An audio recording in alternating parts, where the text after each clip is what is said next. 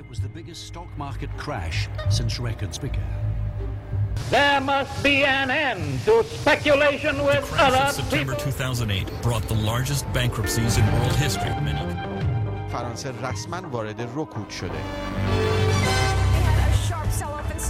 گزینه های ریاضت اقتصادی را در نظر می گرفتن borrowed 30 to 40 dollars for each dollar of capital they had in reserve, largely based on housing assets in America. سقوط بازارهای اروپا بود I'm pissed off. American people are getting screwed by the big banks. And I am getting madder and madder. It's unbelievable. Then this guy walks into my office and says, سلام این قسمت چهارم پادکست دموکراسی در کار رو تو این قسمت میخوایم درباره رشد اقتصادی امریکا از زمان جنگ جهانی دوم که زمینه به وجود اومدن مفهوم رویای آمریکایی بود صحبت کنیم و بگیم چی شد که سیستم سیاسی آمریکا شروع کرد به مقررات زدایی ها در آخر این قسمت هم دقیقتر میگیم که رویای آمریکایی از لحاظ اقتصاد یعنی چی و الان در مقایسه با اون دوران رشد آمریکا چه وضعیتی داره این مفهوم. خب خیلی سریع میریم سراغ بحث امروز.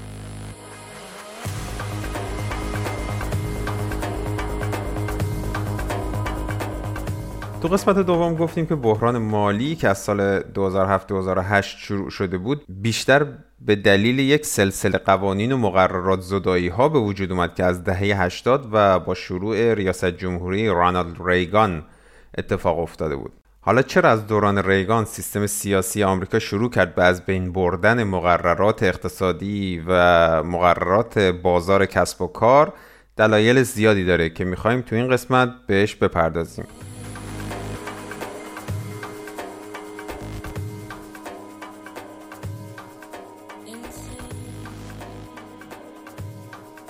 مهمترین دلیلش شاید وجود دیدگاه های مختلفیه که در اقتصاد سرمایهداری وجود داره یعنی در علم اقتصاد سرمایهداری وجود داره. این علم رو تو سیستم سرمایهداری میشه یه جورایی به دو تا جبهه مهم و اساسی تقسیم کرد. یکی خیلی طرفدار دخالت دولت در اقتصاد دولت به عنوان تنظیم کننده روابط اقتصادی بین مردم و بنگاه های اقتصادی که نحوه و مقدار دخالت دولت البته متفاوت یعنی کسایی که به این دخالت معتقدن در مورد مقدارش تفاوت نظر دارن.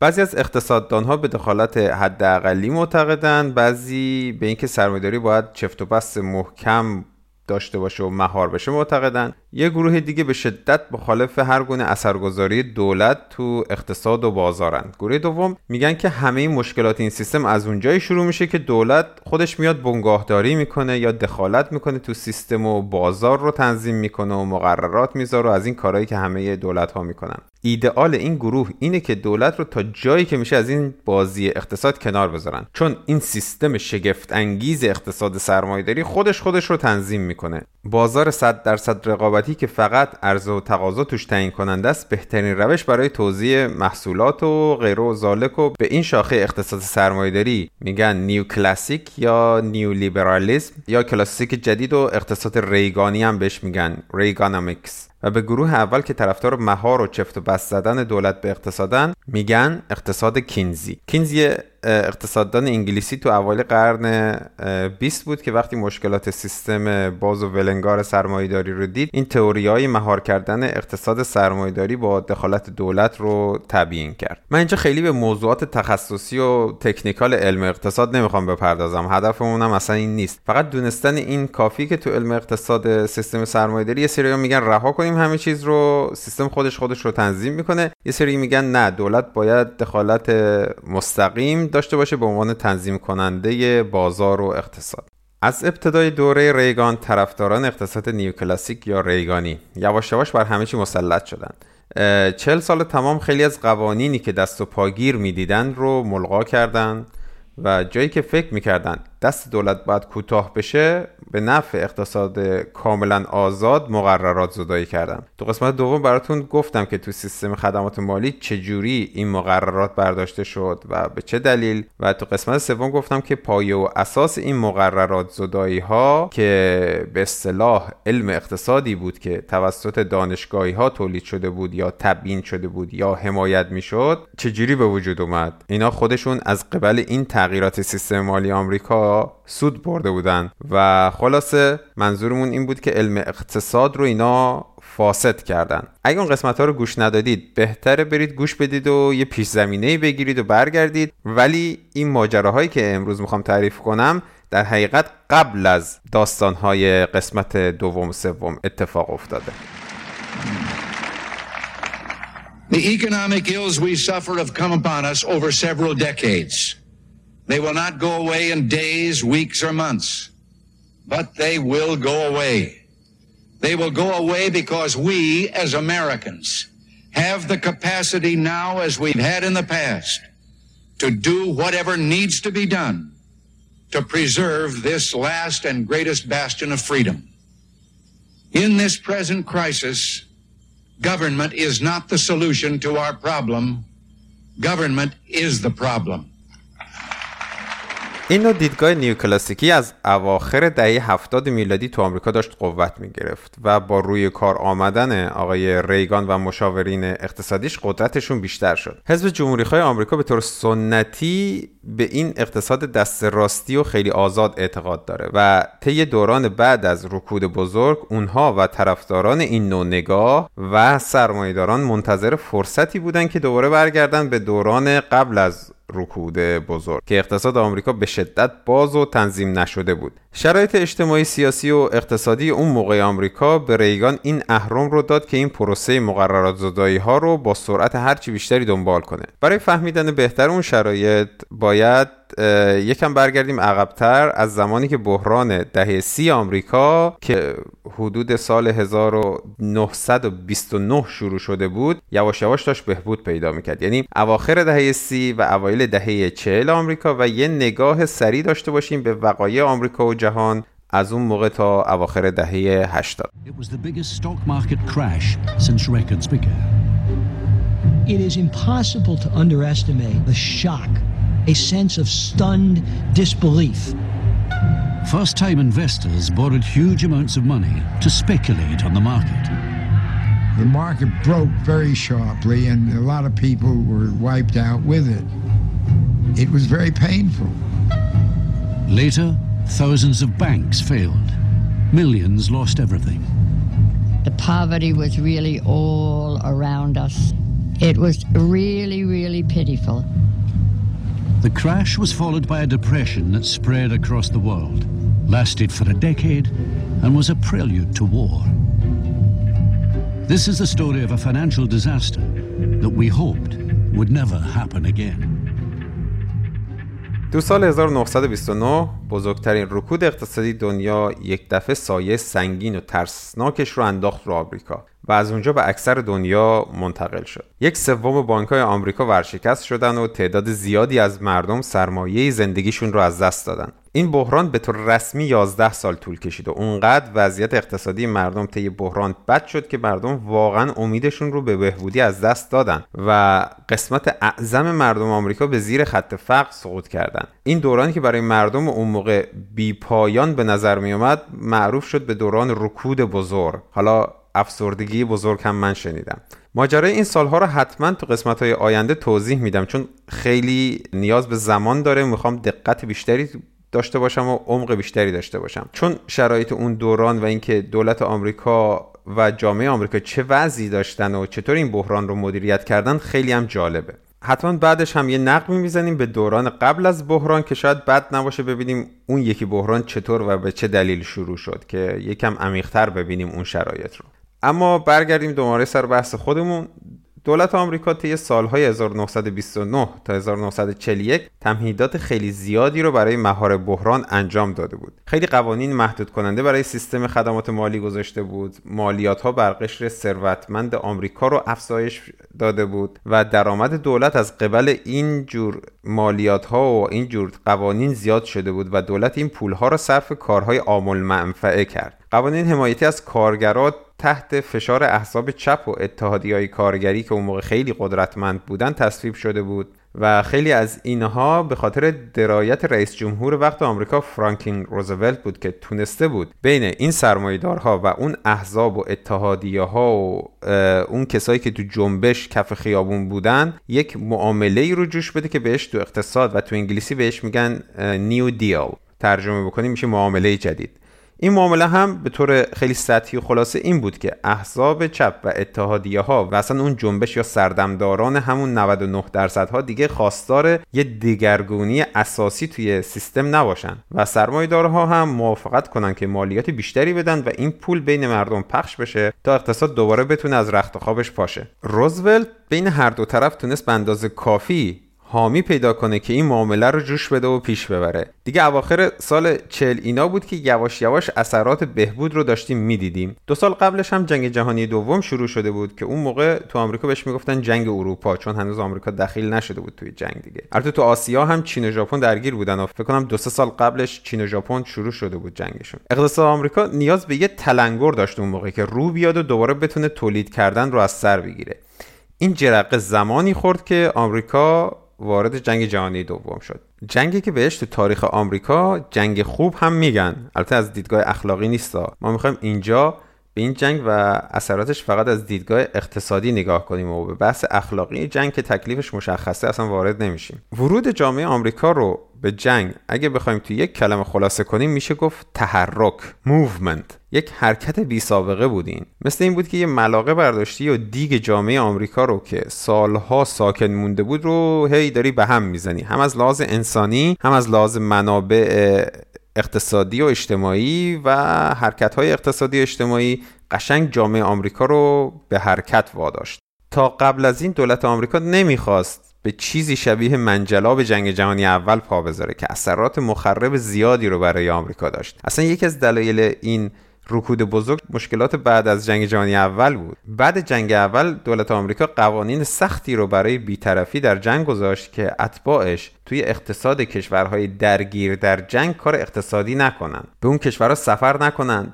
های خیلی سخت داشت که تقریبا کسی از خارج نمی‌تونست تو آمریکا چیزی بفروشه. و قوانین مهاجرتی سختی رو هم برای اولین بار اون طی اون سالها گذاشت که دیگه یه جایی هم باعث شد خیلی از یهودیای تحت تبعیض تو آلمان نتونن به آمریکا مهاجرت کنن. تو سال 1940 که حدود یک سال از جنگ تو اروپا و سه سال از جنگ بین ژاپن و چین میگذشت روزولت یه سخنرانی کرد و گفت With this appeal I give you the pledge that all of us who are officers of your government will devote ourselves to the same wholehearted extent to the great task that lies ahead. As planes and ships and guns and shells are produced, Your government, with its defense experts, can then determine how best to use them to defend this hemisphere. The decision as to how much shall be sent abroad and how much shall remain at home must be made on the basis of our overall military necessities. We must be the great arsenal ما باید زرادخانه بزرگ دموکراسی باشیم. این حرف کل استراتژی آمریکا تو اون زمان رو مشخص می‌کنه. آمریکا به شدت نمی‌خواست توی جنگی درگیر بشه و سیاست انزوا طلبی داشت. حتی به لیگ ملل متحد که پیش زمینه سازمان ملل متحد بود هم نپیوسته بود و در مجموع هیچ حضور بین المللی به اون صورت نداشت علاقه هم به این کار نداشت تا سال 1941 آمریکا همونطوری که روزولت می‌گفت می‌خواست فقط از دور از متحدان حمایت کنه و به هیچ عنوان وارد جنگ نشه اما تو هفتم دسامبر 1941 بود که ژاپن حمله کرد به پرل هاربر و آمریکا رسما وارد جنگ شد. that since the unprovoked and dastardly attack by Japan on Sunday, December 7th, 1941, a state of war has existed between the United States and the Japanese Empire.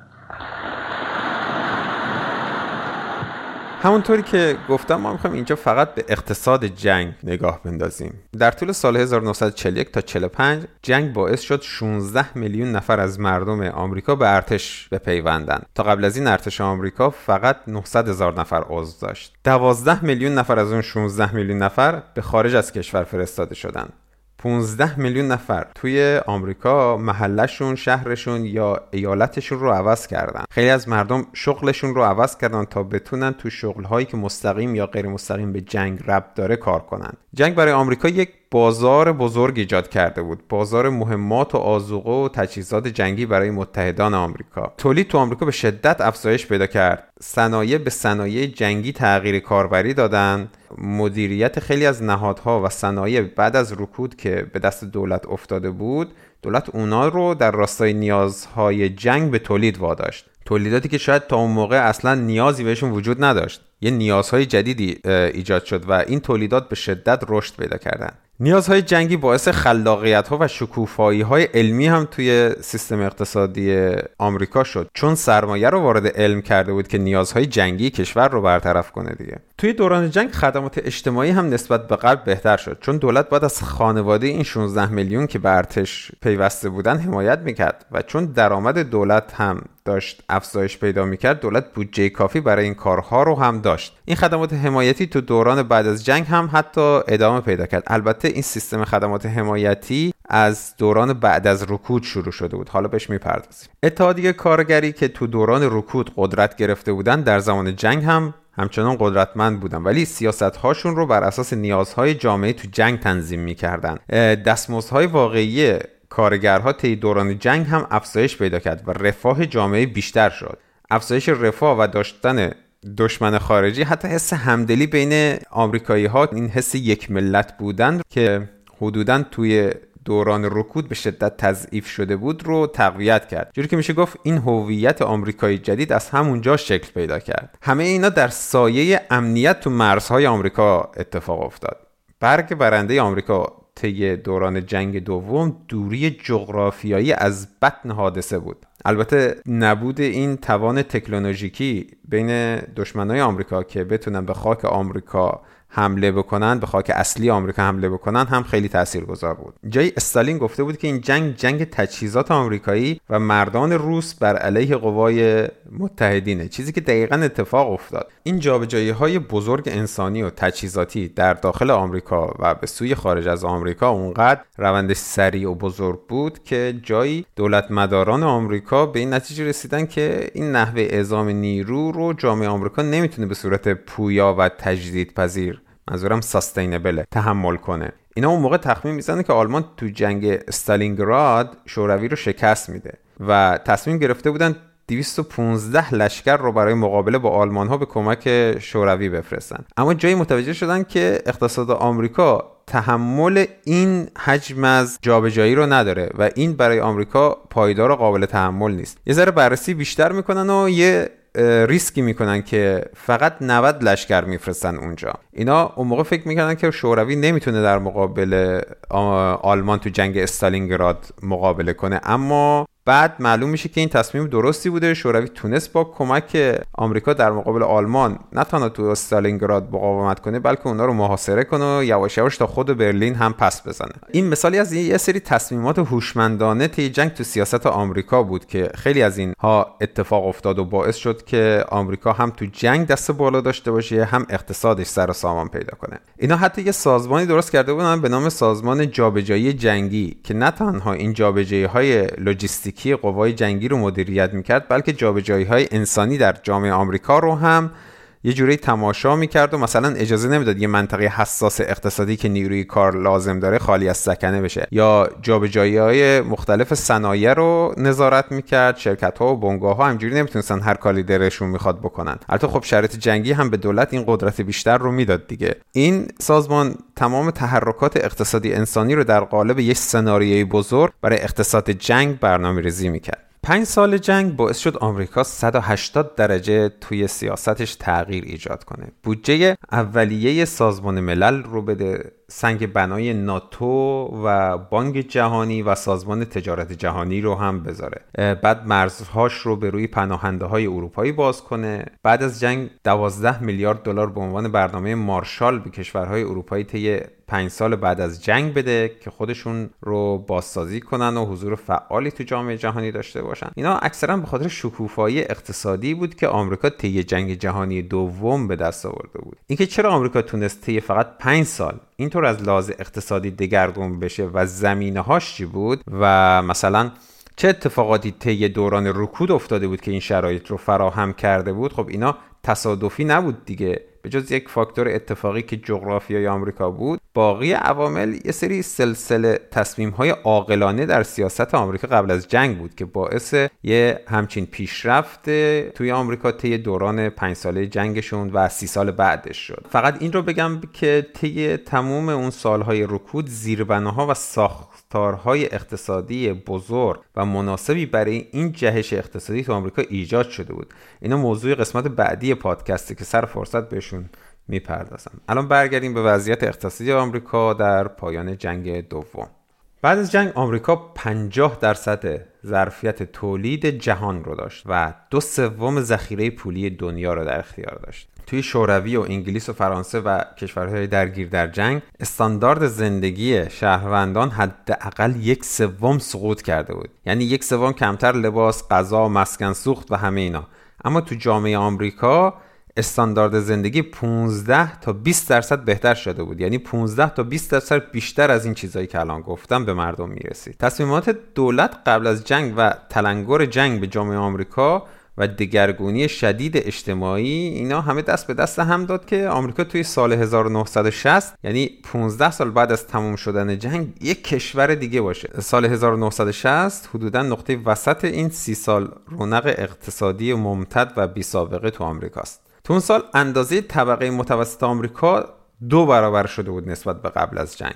دو سوم مردم آمریکا صاحب خونه شده بودند که اگر بخوایم این رو به عنوان ملاک طبقه متوسط در نظر بگیریم. این رشد ثروت و رفاه توی فقط 15 سال تو تاریخ آمریکا بلکه تو تاریخ جهان بی سابقه بود. شاید فقط چین تونسته به این رکورد نزدیک بشه. توی 20 سال بعد از جنگ جامعه آمریکا تونست 20 میلیون شغل جدید ایجاد کنه که خیلی هاش توسط زنها و رنگین پوست ها اشغال شد. وقتی که این 12 میلیون کهنه سرباز آمریکایی به خونه برگشتن دولت دید که برای برگشتن اینها به زندگی عادی شهروندی باید یه کارایی انجام بده. یه لایحه‌ای رو تصویب می‌کنن به نام GI Bill یعنی لایحه GI که به اینا و خانواده هاشون تسهیلات آموزشی می‌داد یه جوری سهمیه می‌داد. این نیروی کار متخصصی که برای جامعه آمریکا ایجاد کرد یعنی همین آموزش ها به این کهنه سربازا شانس زیادی رو داد که وارد طبقه متوسط آمریکا باشن به خیلی از اینا خونه های ارزون قیمت داده شد و وام های بلا عوض داده شد و یا وام های کم بهره داده شد که برن و کارهای معمولی پیدا کنن و صنایع و کشاورزی خودشون رو راه بندازن. تحت لوای همین لایحه دو سه میلیون نفر از کهنه سربازا رفتن به دانشگاه و تحصیلات عالی رو تموم کردن و شدن نیروی کار متخصص. خب نیروی کار متخصص هم حقوق بالاتری هم داشت دیگه. و این حمایت های اتحادی های کارگری هم باعث افزایش دستمزدها شد. یعنی اونا توی افزایش دستمزدها تو جامعه آمریکا هم تاثیر داشتن. جامعه آمریکا که باید بار تولید برای خیلی از کشورهای آسیب دیده از جنگ رو هم می‌کشید تا اونو سرپا بشن. تشنه نیروی کار بود. صنایع جنگی اون اوایل بعد از جنگ به سرعت با, با حمایت و سیاست گذاری های دولت خودش رو به صنایع دوران صلح تبدیل کردن. جنبش های حقوق زنان و حقوق اقلیت ها هم به یه سری توفیقاتی دست پیدا کرده بودن و با تغییر قوانین مهاجرتی آمریکا. اگر بازم نیروی کار لازم بود از طریق این مهاجرت ها تعمین می‌شد. این رفاه و سطح زندگی و رشد اقتصادی جامعه آمریکا خیلی از نخبگان دنیا رو هم سرازیر کرد با آمریکا و همین باعث می‌شد که خلاقیت بیشتر بشه و تکنولوژی بیشتر بشه و اینا همه باعث میشه که تولید بیشتر بشه. نیازهای جدید دیگه هم تولید می‌شد و این نیازها بیشتر می‌شد و این زنجیره ادامه پیدا می‌کرد. مثلا این رشد تکنولوژی باعث می‌شد که خودروسازی تلویزیون رادیو ماشین لباسشویی یا اینجور چیزا که تا حالا تو خونه های مردم خیلی دیده نمی‌شد به نیازهای عادی طبقه متوسط تبدیل بشه و تولیدشون تو آمریکا و دنیا به سرعت افزایش پیدا کنه. چون طبقه متوسط آمریکا بزرگتر شده بود به تب تعداد بیشتری از مردم احساس نیاز پیدا می‌کردن به این تکنولوژی های جدید دیگه و این مصرفگرایی رو رواج داد و باعث افزایش تولید تو دنیا شد. با ورود زنان به بازار کار زنان وقت کمتری هم برای کارهای داخل منزل داشتن و این نیازهای جدیدی مثل غذاهای آماده خریدن به جای تعمیر کردن و بیرون غذا خوردن و ماشین دوم ایجاد کرد که برای تامین این نیازها باید تولید بیشتری ایجاد می‌شد. انگار یه دومینو بود اینا دیگه. اون دومینوی اولی که با حمله ژاپن به آمریکا افتاده بود و باعث شد باقی این سری دومینوهای اقتصادی بیفته همچنان هم داشتن به مسیرشون ادامه می‌دادن. این رفاه و خوشبختی طبقه متوسط آمریکا تو اون سالها اینکه نسلی که پدر مادرش تو بحران و فقر ناشی از رکود سالهای دهه سی زندگی کرده بود و خودش هم تو اون دوران به دنیا اومده بود ولی این چشمانداز رو داشت که زندگی تقریبا مرفهی نسبت به پدر مادرش داشته باشه همه اینا رو اصطلاحا رویای آمریکایی گفتن.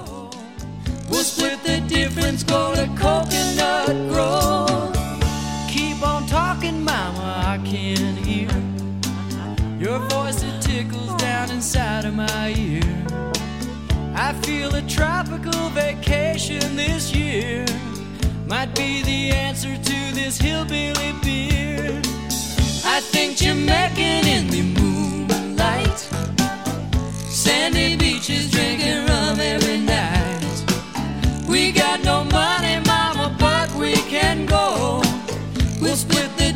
It's called a coconut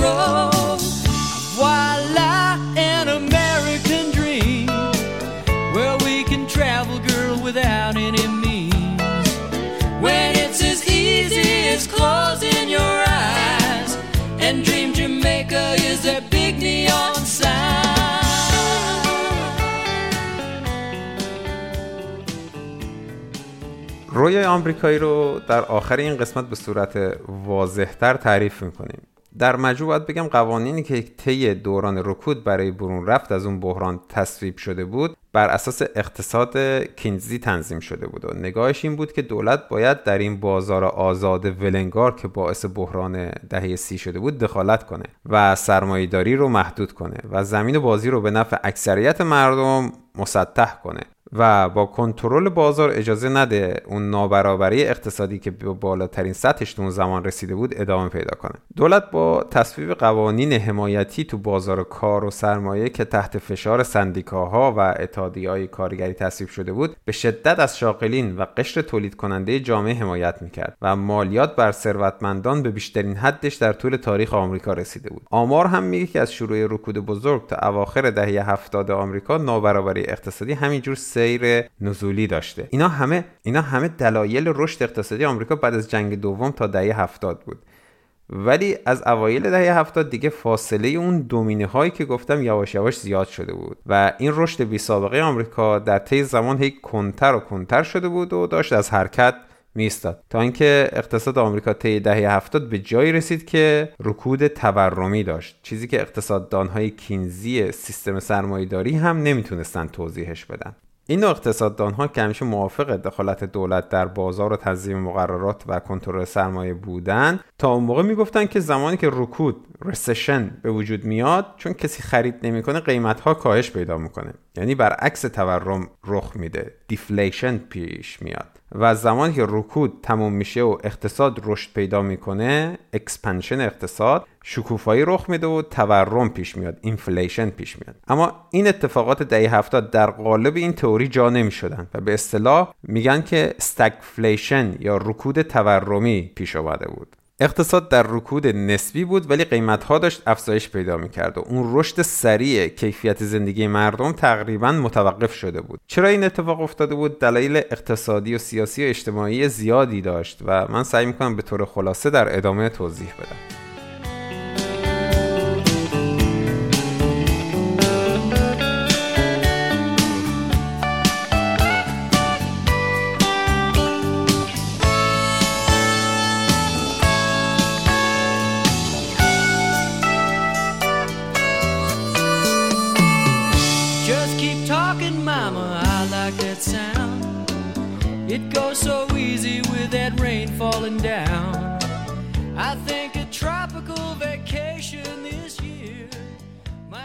اول بذارید دلایل اقتصادی واضحش بپردازم. بعد از جنگ آمریکا برای محافظت از ارزش پول کشورهای آسیب دیده از جنگ که سقوط بزرگی رو توی ارزش پول ملیشون دیده بودن پیش قدم شد و صندوق بین المللی پول رو به وجود آورد.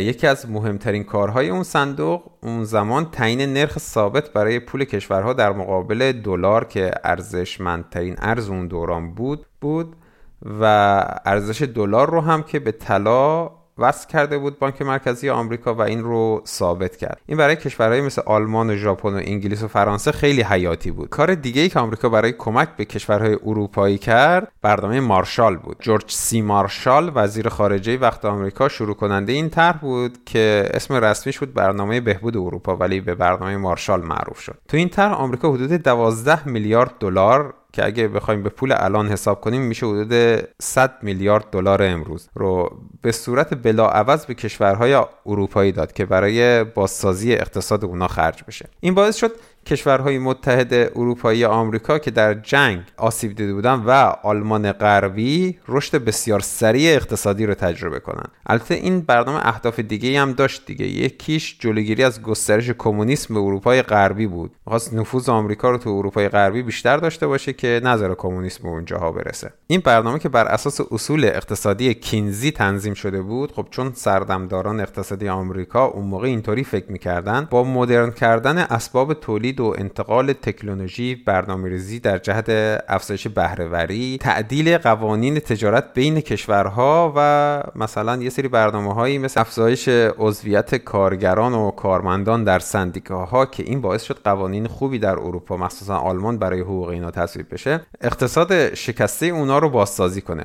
آمریکا شبیه این برنامه حمایتی رو هم برای ژاپن داشت و این برنامه ها اونقدر موثر بودن که در اواخر دهه 50 هولش 15 سال بعد از جنگ ژاپن و آلمان شکست خورده در جنگ اقتصاد دوم و سوم جهان بودن و شدن رقیب آمریکا برای بازارهای مصرف دنیا. یه عامل خیلی مهم دیگه برای توقف رشد آمریکا افزایش قیمت نفت تو دنیا بود. این دو بار توی دهه 70 اتفاق افتاد. یه بارش کشورهای عربی توی یه دوره گفتن که با آمریکا و حامیان دولت اشغالگر اسرائیل نفت نمیفروشن و این خلای بزرگی رو تو بازار ایجاد کرد و باعث افزایش سه برابری قیمت نفت تو سال 1972 73 شد و دومین شوک نفتی هم که حتما می‌دونید به خاطر انقلاب ایران بود و کاهش شدید تولید نفت ایران بود که اثرات مخربی رو روی اقتصاد کشورهای غربی داشت. دلیل دیگه ای توقف رشد و شروع رکود تو آمریکا افزایش نیروی کار در آمریکا و جهان بود. تو آمریکا با شروع جنبش های اجتماعی شهروندی و جنبش های زنان و افزایش مهاجرت همونطور که گفتم نیروی کار مورد نیاز آمریکا برای رشد سریع به سرعت مهیا شد و این خودش تا یه جایی دلیل رشد اقتصاد آمریکا بود. اما تا اون جایی که اقتصاد آمریکا و دنیا توان جذب این نیروی کار جدید رو داشته باشه دیگه. یه نیروی کار ارزان دیگه هم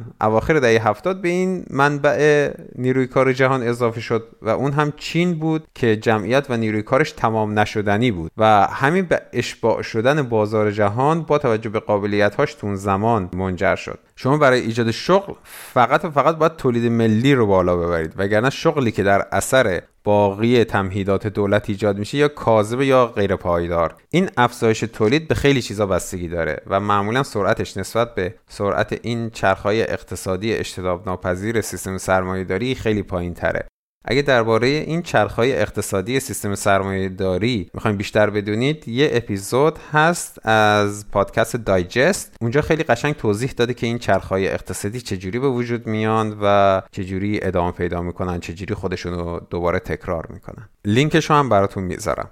چون اقتصاد آمریکا نمی‌تونست پا به پای افزایش نیروی کار جلو بیاد بازار نیروی کار اشباع شد و این شد آخر خط افزایش واقعی حقوقها در آمریکا. همونطور که تو قسمت اول گفتم درآمدهای واقعی اکثر مردم آمریکا از دهه 80 تا الان هیچ افزایشی نداشته.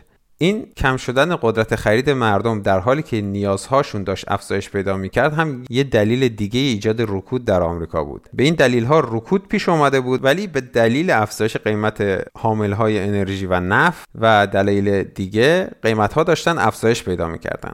از دلایل اقتصادی گفتیم خیلی سطحی البته گرچه اینا همش نبودن ولی حالا بریم یکم دلایل اجتماعی انسانیش رو بررسی کنیم. In recognizing a communist, physical appearance counts for nothing. If he openly declares himself to be a communist, we take his word for it. If a person consistently reads and advocates the views expressed in a communist publication, he may be a communist. If a person supports organizations which reflect communist teachings, or organizations labeled communist by the Department of Justice, she may be a communist. If a person defends the activities of communist nations while consistently attacking the domestic and foreign policy of the United States, she may be a communist. If a person does all these things over a period of time, he must be a communist. But there are other communists who don't show their real faces. بعد از پایان جنگ دوم یواش یواش آمریکا و شوروی از هم جدا می شدن و بلوک غرب و شرق شکل می گیرن همونطور که می‌دونید بلوک غرب بر ارزش های لیبرال و بر اساس اقتصاد داری دور هم جمع شدن و بلوک شرق بر اساس ارزش ها و اقتصاد کمونیسم. همینقدر سطحی و بدون دلیل از من بپذیرید چون اینجا خیلی جاش نیست که در ریشه های این جور اتفاق ها عمیق بشن. این رو به عنوان یه واقعه تاریخی گفتم که به وقوع پیوسته که در ادامه بگم که همین اتفاق باعث شد چون شوروی دشمن ایالات متحده و بلوک غرب بود و کمونیسم هم که ایده اصلی حکومت بلوک شرق بود به عنوان دشمن ارزش های آمریکایی معرفی بشه و به کل نفی بشه و کمونیسم و سوسیالیسم درباره تفاوت اینها هم حتما توی قسمت حرف می‌زنیم. به عنوان دشمن مردم کشورهای بلوک غرب و علل خصوص مردم آمریکا معرفی بشه کمونیسم و سوسیالیسم و به شدت تخته بشه و یه جور ضد ارزش بشه. بدون توجه به خوبی ها و خدماتی که این سیستم به عنوان یک سیستم اقتصادی ارائه داده یا می‌تونه ارائه بده. سیستم اقتصادی کمونیسم رو مخصوصا تو آمریکا پیوند زدن با دیکتاتوری و دخالت دولت در بازار هم شد شکلی از این دیکتاتوری دولت. چون در کشورهای کمونیستی بازار آزاد به شکل آمریکاییش وجود نداشت مالکیت خصوصی ابزار تولید صنعتی کلا برچیده شده بود. البته در بخش کشاورزی هنوز مالکیت خصوصی وجود داشت. دولت صاحب همه بنگاه های تولیدی صنعتی بود توی اینجور کشورها و همه مردمی اونجاها کار می‌کردن کارمند دولت بودن. مشکل دیکتاتوری که در چین و شوروی و کشورهای کمونیستی وجود داشت تو ذهن مردم بلوک غرب به عنوان همون کمونیسم معرفی شد و هر چیزی که به ارزشهای اشتراکی این سیستم اشاره می‌کرد تو آمریکا کلا نفی شد و کلا شد ضد ارزش. این اتفاق باعث شد که احزاب کمونیسم و سوسیالیست در آمریکا به شدت تضعیف بشن و توی اون پروپاگاندای سرمایهداری رأیشون رو هم بین مردم از دست بدن و برند و یواش یواش محو بشن و در نهایت بشن یه گوشه کوچیک تو حزب دموکرات. به طبع این تضعیف احزاب چپ همه نهادهایی که از ارزشهای کارگری و حقوق شاغلین حمایت می‌کردن هم تضعیف شدند یعنی سندیکاها و اتحادیه های کارگری که کلا به حقوق کارگران و کارمندان اهمیت بیشتری می‌دادن هم ضعیف شدن و نرخ عضویت مردم در این اتحادیه ها خیلی کم شد. دیگه کسی نبود که از حقوق کارگران و کارمندان دفاع کنه و از دهه 70 80 این باعث شد که فشار برای تغییر قوانین کار بیشتر و بیشتر بشه و در نهایت این قوانین دوباره برگردن و به نفع سرمایهدارها تغییر کنن. یه نموداری هست که می‌تونید ببینید. هرچی نرخ عضویت مردم و کارگرا و کارمندا تو این سندیکاها پایین اومد نرخ درآمدی که اون ده درصد بالایی جامعه از کل جامعه می‌بره بیشتر شد. این رو توی یه پست توی وبلاگ می‌ذارم بعدا می‌تونید ببینید. یه دلیل دیگه که سرمایه‌داری در شروندن مردم بر علیه کمونیسم و سوسیالیسم و مفاهیم چپ موفق بود استفاده یا حالا سوء استفاده اونا از جنبش های حقوق اجتماعی مثل جنبش حقوق زنان جنبش حقوق شهروندی سیاپوستا و باقی رنگین پوستا و جنبش های حقوق LGBT بود. چیزی که این جنبش ها با هم مشترک داشتن تلاش برای تغییر قوانین حکومتی توی آمریکا و قوانین فدرال در مجالس و دولت های ایالتی بود و اکثر سیاستمدارانی که توی آمریکا اون موقع در رأس امور بودن اکثر مردای سفید پوست کسانی بودن که به طور سنتی با این حقوق مخالف بودن. از دیدگاه مردان سیاستمدار سنتی زنها و سیاپوست ها شهروند درجه دو محسوب می شدن و اینکه اینا هم تراز باقی مردان سفید پوست از حقوق اجتماعی برخوردار باشن و کار کنن و اینا کلا چیز خیلی قابل تصوری نبود براشون. اینکه این جنبش ها به دنبال آزادی های فردی و اجتماعی بودند و سیستم حکومت در مقابل دادن اینجور آزادی ها مقاومت می‌کرد باعث شد به دخالت دولت در امور مردم در همه امور مردم یه لباس شیطانی پوشانده بشه. بعد تو کشورهای دیکتاتوری کمونیستی هم دولت تو همه چیز دخالت می‌کرد دیگه. هم تو تنظیم بازار و تنظیم مقررات و تولید و اینا هم توی خصوصی ترین چیزهای مردم و آزادی های شخصی و اینا.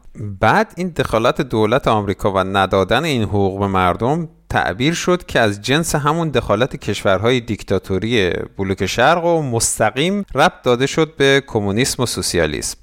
و این تنفر جنبش های اجتماعی از دولت مردان باعث شد که فردگرایی و دخالت نکردن دولت در امور جامعه بیشتر و بیشتر ارزشمند بشه و اجتماعی گرایی هر روز مضمومتر بشه. فردگرایی طی این دوران ارزشمندتر شد و سرمایهدارها و لابی هاشون که مترصد برگشتن به قدرت بودن از این فرصت استفاده کردن و شروع کردن به تبلیغات بر ضد دولت و دخالت اون در همه امور جامعه. مثلا می‌گفتن ببینید وقتی به دولت اجازه میدیم تو تنظیم روابط مردم در جامعه دخالت کنه شما رو از حقوق اجتماعیتون محروم می‌کنه.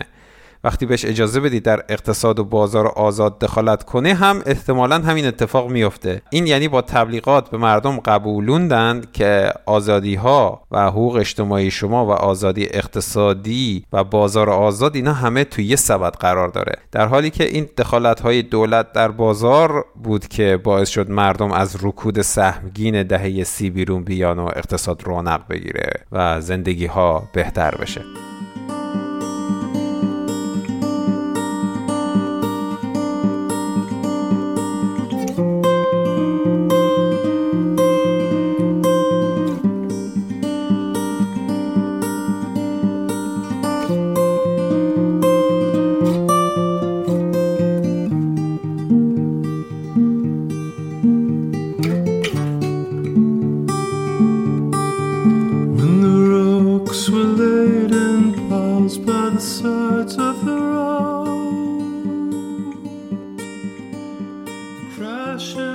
برای من و شما یه درس است که وقتی با یه دولت حکومت یا رژیم مخالفیم کل سیستم و ساختارهای اون مملکت رو همه رو با یه چوب نزنیم. مثلا اگه نمی‌خوایم دولت تو زندگی شخصیمون دخالت کنه این ربطی نداره که دولت بازار رو ول کنه و اونجا هم دخالت نکنه و بذاره هر کسی هر کاری دلش می‌خواد بکنه. بازار آزاد یه جورایی متاسفانه مثل جنگله. هر کسی که پول بیشتری داره برنده میشه و اون که به هر دلیل از سرمایه و ثروت و اینا برخوردار نیست به هیچ جایی نمی‌رسه. یعنی اکثرا اینطوره. استثناها خیلی کمن. بازار آزاد نگاه نمی‌کنه ببینه که اون پول از کجا اومده. فقط داشتن این سرمایه ارزشه. شما چند بار گفتم می‌تونید اون پول رو ارث برده باشید می‌تونید دزدیده باشید می‌تونید گنج پیدا کرده باشید و این براتون میشه یه جهش بزرگ توی خط استارت. و هر کسی که سرمایه داره اهرم این رو داره که برای خودش خانوادهش یا هر کسی که دلش می‌خواد زندگی بهتری رو فراهم کنه. این چیزی بود که تئوریسین های اجتماعی سرمایه داری می‌خواستن جا بندازن و انداختند و اقتصاددان هاشون هم مبانی اقتصاد نیو کلاسیک یا نیو لیبرالیسم یا اقتصاد ریگانی رو تدوین کردن. اینی که میگن نیو لیبرالیسم اینی که اقتصاد دولتی رو مضموم کردن و ربطش دادن به اون آزادی هایی که ما در زندگیمون می‌خوایم و گفتن که این اقتصاد اون آزادی های شخصی رو توی اقتصاد رو هم می‌خواد و باید دست دولت رو از اقتصاد بیرون بیاریم و تصدیگری دولت رو به حداقل برسونیم. این اقتصاددان های نیولیبرال برخلاف اقتصاددان های کینزی معتقد بودند که بازار قدرت تنظیم فوقالعاده داره و مشوق ها و تنبیه هایی که در مفهوم خود بازار وجود داره باعث میشه که رکودی که آمریکا دست به گریبانشه با یه سری مقررات زدایی ها درمان بشه. گفتیم که تو دهه هفتاد ایالات متحده یه رکود تورمی داشت که اقتصاددان های کینزی نمی‌تونستن توضیح قانع کننده براش ارائه بدن. چون نیاز به یه تعریف جدید حس شد اقتصاددان های نیو لیبرال برداشتن ارزش های لیبرالیسم و آزادی فردی و فردگرایی رو گره زدن با تئوری های اقتصادیشون و دولت رو از حضور در اقتصاد برحذر داشتن. و دلیل اصلی این رکود تورمی رو دخالت بیشتر از حد دولت در اقتصاد می‌دونستن. یعنی تحلیلشون این بود. جالبی که همین سی چل سال پیش بود که به دلیل دخالت نکردن دولت در اقتصاد اون بحران و رکود دهه سی پیش آمده بود. و شما یادتونه که تو قسمت دوم گفتم که دلیل اصلی بحران اخیر که از سال 2008 شروع شده هم همین بوده. الان هم حتی تو دولت ترامپ و جمهوری ها اکثرا میگن که دلیل ترمیم نشدن اون رکود دخالت دولته. بابا شما که روی محسن رضایی رو هم سفید کردید انقدر تحلیل کردید و همه چی اشتباه در اومد. هی اینا گفتن دولت رو کنار بذاریم از مناسبات اقتصادی کنار گذاشتن. و هی بحران پیش اومد. بحران های داخل آمریکا از اوایل دهه 80 تا سال 2001 که بحران شرکت های اینترنتی پیش اومد هی بزرگتر و بزرگتر شدن و دیگه اوجش سال 2008 بود که تمام سیستم مالی آمریکا سقوط کرد. باز هم اینا دارن این تئوری رو تکرار می‌کنن این بار میگن نه این کاری که تا حالا کردیم اقتصاد نیولیبرالیستی واقعی نبود. اگه دولت رو از فلان جا و بیسار جا هم کنار بذاریم دیگه اقتصاد پایدار میشه و دیگه بحران کمتر پیش میاد. در مورد پوچی این حرفاشون همین بس که میگن اقتصاد پایدارتر میشه. این نسبت به این فاجعه ناپایداری که سیستم اقتصادی سرمایه‌داری داره یک کمی بهتر میشه و بحران کمتر پیش میاد. نمیان بگن که سیستم سرمایه‌داری این قابلیت رو داره که کاملا پایدار بشه و دیگه بحران پیش نیاد. حداقل تو این بحث با ما هم عقیدن که سیستم اقتصادی سرمایه‌داری در ذاتش یه سیستم ناپایداره.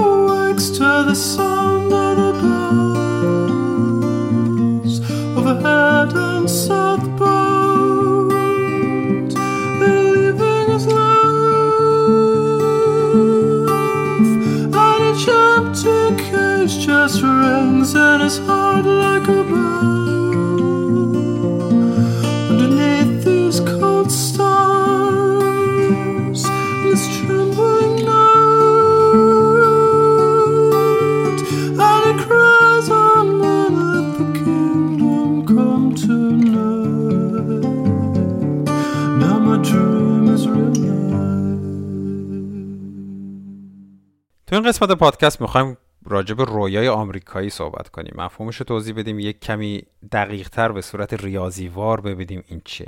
جیمز تراسلو آدامز یه اقتصاددانی بود در اوایل قرن بیستم و طی دوران رکود بزرگ یک کتاب خیلی پرطرفداری نوشت به نام Epic of America یعنی حماسه آمریکا. و برای اولین بار از لفظ رویای آمریکایی استفاده کرد American Dream. ایشون رویای آمریکایی رو اینطور تعریف کرد رویای سرزمینی که در اون زندگی باید بهتر، غنیتر و سرشارتر باشه برای همه انسانها با فرصتهای کافی بر اساس توانایی هاشون و دستاوردهاشون. این تعریف خیلی همه گیر شد مخصوصا بین رئیس جمهورهای آمریکا.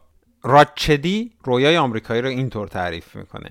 اگه شما تو خانواده ای با درآمد پایین به دنیا بیاین آیا واقعا این شانس رو دارید که به مدارج بالاتر درآمدی برسید؟ بدون توجه به اینکه پیش زمینتون چی بوده؟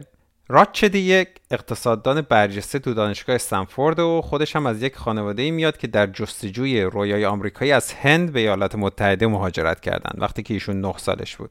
دکتر چدی مطالعاتش رو متمرکز کرده روی بررسی نابرابری و فرصتهای اقتصادی و اینکه چطور میشه با استفاده از سیاستهای اقتصادی کیفیت زندگی مردم رو افزایش داد. کارای ایشون کلا خیلی در اقتصاد سیاست امریکا مهم و پشت اکثر تحقیقات معروف درباره نابرابری اسم ایشون رو می‌تونیم ببینیم.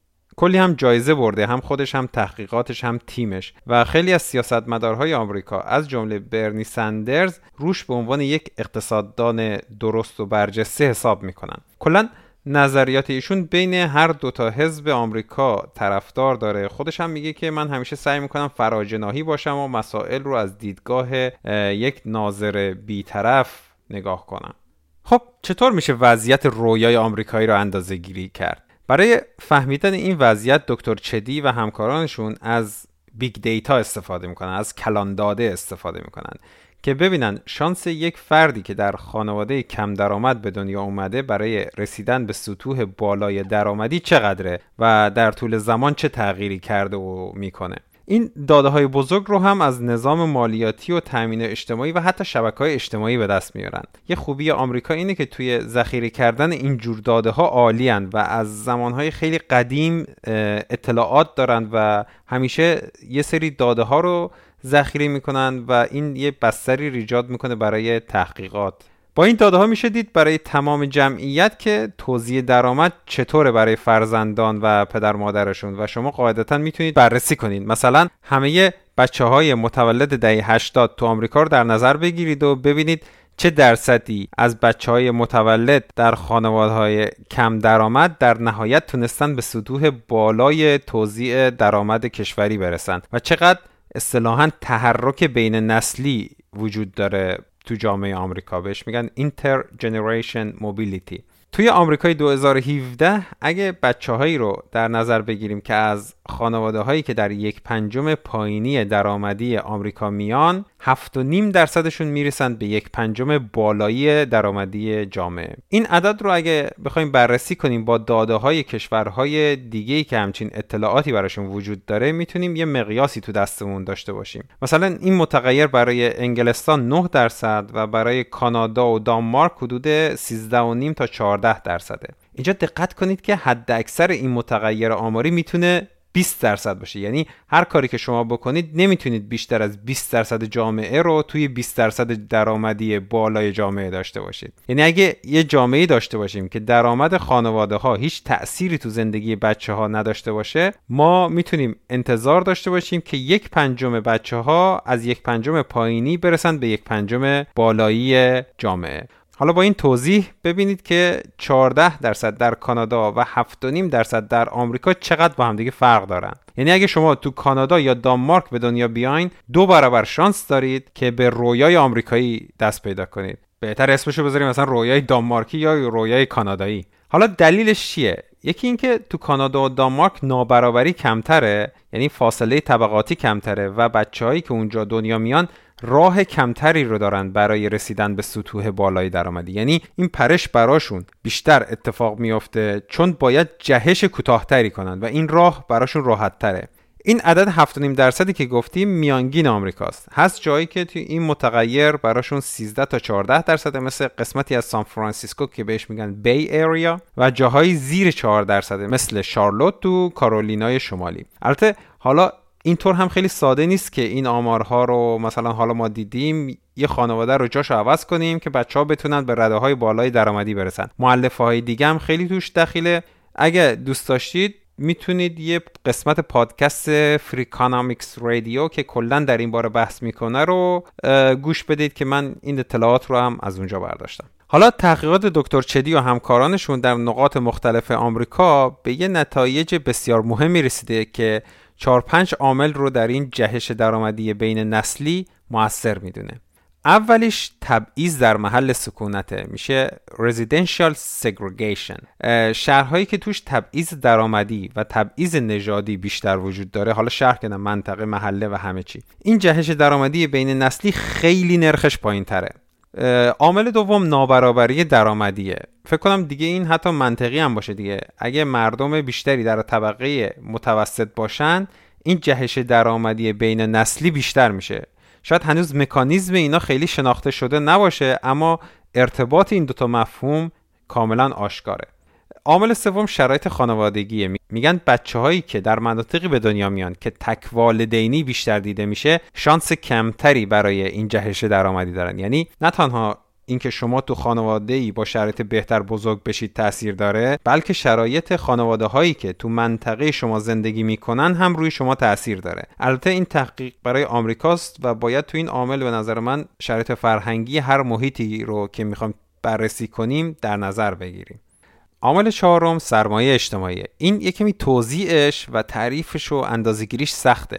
اما بذارید اینجوری بگیم. آمارها نشون دادن مثلا در مناطقی که انجمنهای محلی و اجتماعی بیشتری وجود داره تو جاهایی که شما با همسایه ها و افراد منطقتون تعامل بیشتری دارید جاهایی که کارهای اشتراکی بیشتری انجام میشه مناطقی که انسانها کارشون رو تو گروه ها و به صورت جمعی انجام میدن و شبکه های اجتماعی بیشتر و بزرگتری دارن این نرخ جهش درآمدی بین نسلی به شدت بیشتره. جالبه بدونید همین شبکه های اجتماعی اینترنتی هم تاثیر مثبت دارن. یعنی جاهایی که شبکه های اجتماعی اینترنتی نفوذ بیشتری دارن این جهش درآمدی بیشتر شده و این تاثیرات رو تو تحقیقات آقای چدی و همکارانشون دیدن. یا عامل دیگه هم هست که باز هم خیلی منطقی به نظر می‌رسه که کیفیت مدرسه است. یعنی هر چقدر کیفیت آموزش در منطقه بالاتر بوده این نرخ جهش درآمدی بین نسلی بیشتر بوده.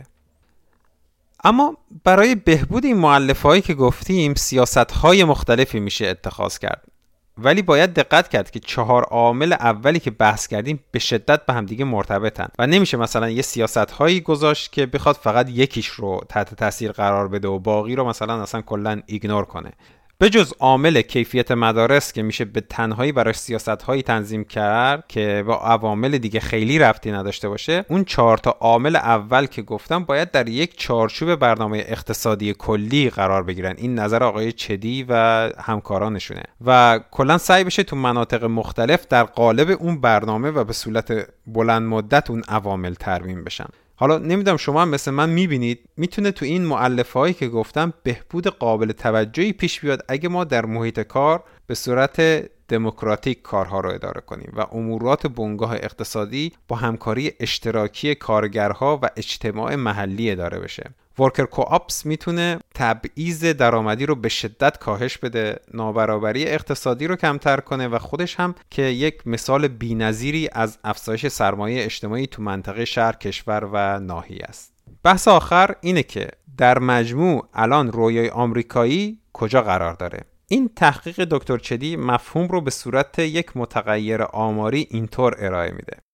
درصد مردمی که در سن سی سالگی از پدر و مادرشون در سن سی سالگی درآمد بیشتری داشتن. درآمدها هم بر اساس تورم موازنه و محاسبه شده که قابل مقایسه باشن. نتیجه این بود که 90 درصد شهروندان سی ساله در سال 1970 از پدر مادرشون در سن سی سالگی درآمد بیشتری داشتن. 90 درصد. در حالی که در سال 2017 این رقم فقط 50 درصد بوده. و این به نظرم جنبندی خیلی خوبیه که ببینید تمام سیاست های اتخاذ شده در 40 50 سال گذشته در آمریکا دستاوردش برای جامعه آمریکا و رویای آمریکایی چی بوده؟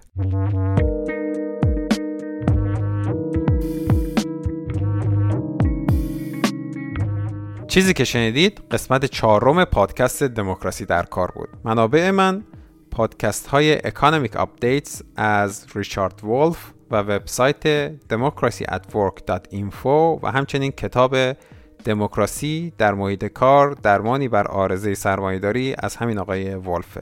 برای این قسمت از یه سری منابع پراکنده دیگه مثل کتاب Freedom from Fear The American People in Depression and War آزادی از ترس مردم آمریکا در رکود و جنگ از آقای دیوید ام کندی و یک قسمت از پادکست فریکانامیکس رادیو با عنوان Is American Dream Really Dead آیا رویای آمریکایی واقعا مرده؟ به تاریخ 19 ژانویه 2017 استفاده کردم.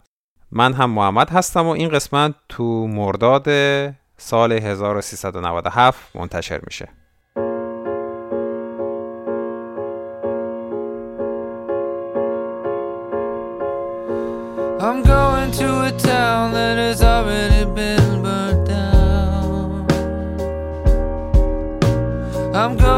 A place that has already been disgraced.